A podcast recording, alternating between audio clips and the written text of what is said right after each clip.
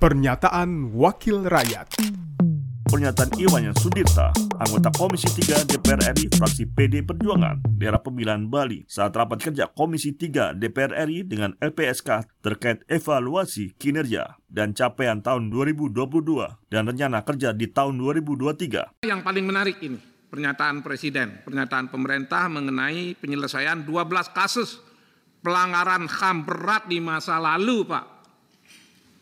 Saya ulangi, 12 kasus pelanggaran HAM berat di masa lalu.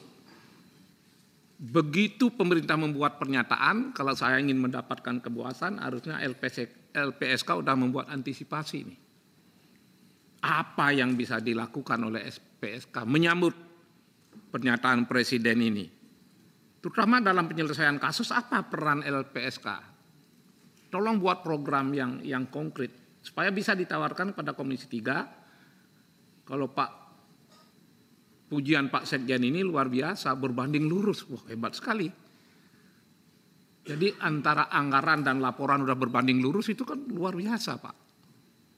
Nah, sekarang kalau ingin anggaran lebih, anggaran tambahan, bagaimana mengenai 12 kasus pelanggaran KAM di masa lalu ini LPSK bisa berperan dalam penyelesaian, dalam penyelesaian dulu.